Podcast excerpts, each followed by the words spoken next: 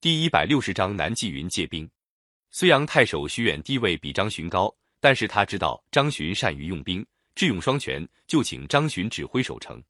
叛将尹子奇带了十三万人攻城，张巡、徐远的兵力合起来才六千多人，双方兵力相差很大。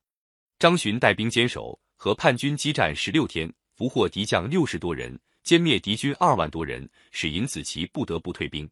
过了两个月，尹子奇得到了增援兵力。又把睢阳城紧紧围住，千方百计进攻。张巡虽然接连打了几次胜仗，但是叛军去了又来，形势越来越紧急。一天夜里，张巡叫兵士敲起战鼓，号令整队。城外的叛军听到城里的鼓声，连忙摆开阵势，准备交锋。等到天亮，还没见唐军出城。尹子奇派人登上高处眺望，只见城里静悄悄的。一点动静都没有，就命令兵士卸了盔甲休息。许多叛军将士紧张了一夜，一倒在地上就呼呼的睡着了。正在这时候，张巡和雷万春、南霁云等十几名将领，每人带领五十名骑兵，打开各城门杀出来，分路猛冲敌营。叛军没有防备，阵势大乱，又被唐军杀了五千多人。张巡想在尹子奇出阵指挥的时候射杀尹子奇，但是尹子奇是个狡猾的家伙。平时上阵总让几个将领伴随着，他们穿着一色的战袍，骑着同样的战马，叫唐军没法辨认出哪个是主将。张巡想出了一个办法。有一次在两军对阵的时候，张巡叫兵士把一支用野蒿削成的箭射到敌阵里，叛军兵士拾到这支箭，以为城里的箭已经使完了，高高兴兴的拿着箭报告尹子奇。尹子奇刚刚把蒿箭接到手里，城头上的张巡看在眼里，立刻吩咐身边的南霁云对准尹子奇射箭。南霁云本来是个好箭手，他一箭射去，不偏不倚，正射中尹子奇的左眼。尹子奇捂住脸，大叫一声，跌下马来。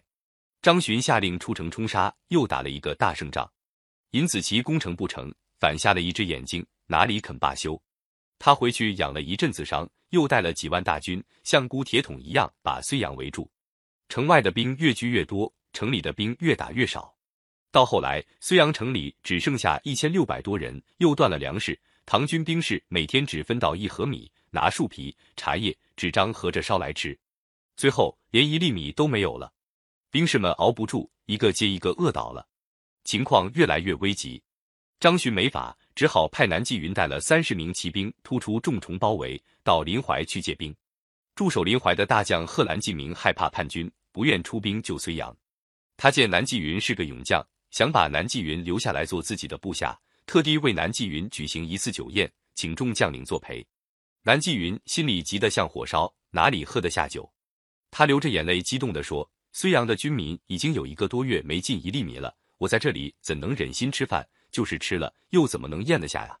将军手下有的是兵，眼看睢阳城陷落，不肯分兵救援，难道是忠臣义士所该做的吗？说着，他把自己的一个手指咬了下来，咬得满口鲜血淋漓，气愤地说：“纪云不能完成主将交给我的使命，只好留下这个手指作证，回去也好有个交代。”参加宴会的官员看了大吃一惊，都用袖子掩住脸，有的忍不住哭了起来。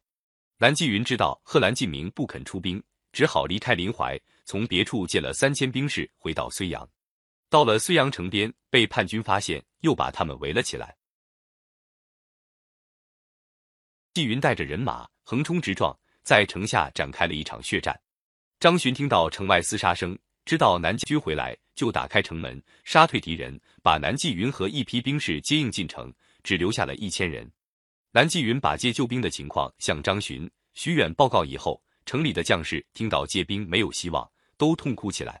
张巡和徐远反复商量，认为睢阳是江淮的屏障，为了保卫江淮，不让叛军南下，决心死守睢阳。城里粮食断了，他们就煮树皮吃，树皮吃完就杀战马，战马杀光了，只好捉麻雀、老鼠给战士充饥。城里的将士、百姓被张巡的誓死战斗的精神激动了，他们明明知道守下去没有希望，也没有一个叛逃，到了最后。全城只留下四百个人，尹子奇在率领叛军用云梯爬上城头，城头上的守军饿得连使弓箭的力气都没有了。公元七百五十七年十月，睢阳城终于陷落，张巡、徐远、雷万春、南霁云等三十六名将领全部被俘，叛将把他们一个个绑了起来，逼他们投降。他们把刀架在张巡脖子上，张巡冷笑一声，把叛将痛骂一顿。接下来轮到南霁云，南霁云没有作声。张巡转过脸，朝着南霁云高喊说：“南八，男子汉死就死，可不能在叛贼面前屈服啊！”南霁云笑笑说：“张公放心吧，我心里在盘算用什么办法来收拾他们，哪会怕死？”叛将知道他们都不肯屈服，终于把他们杀害了。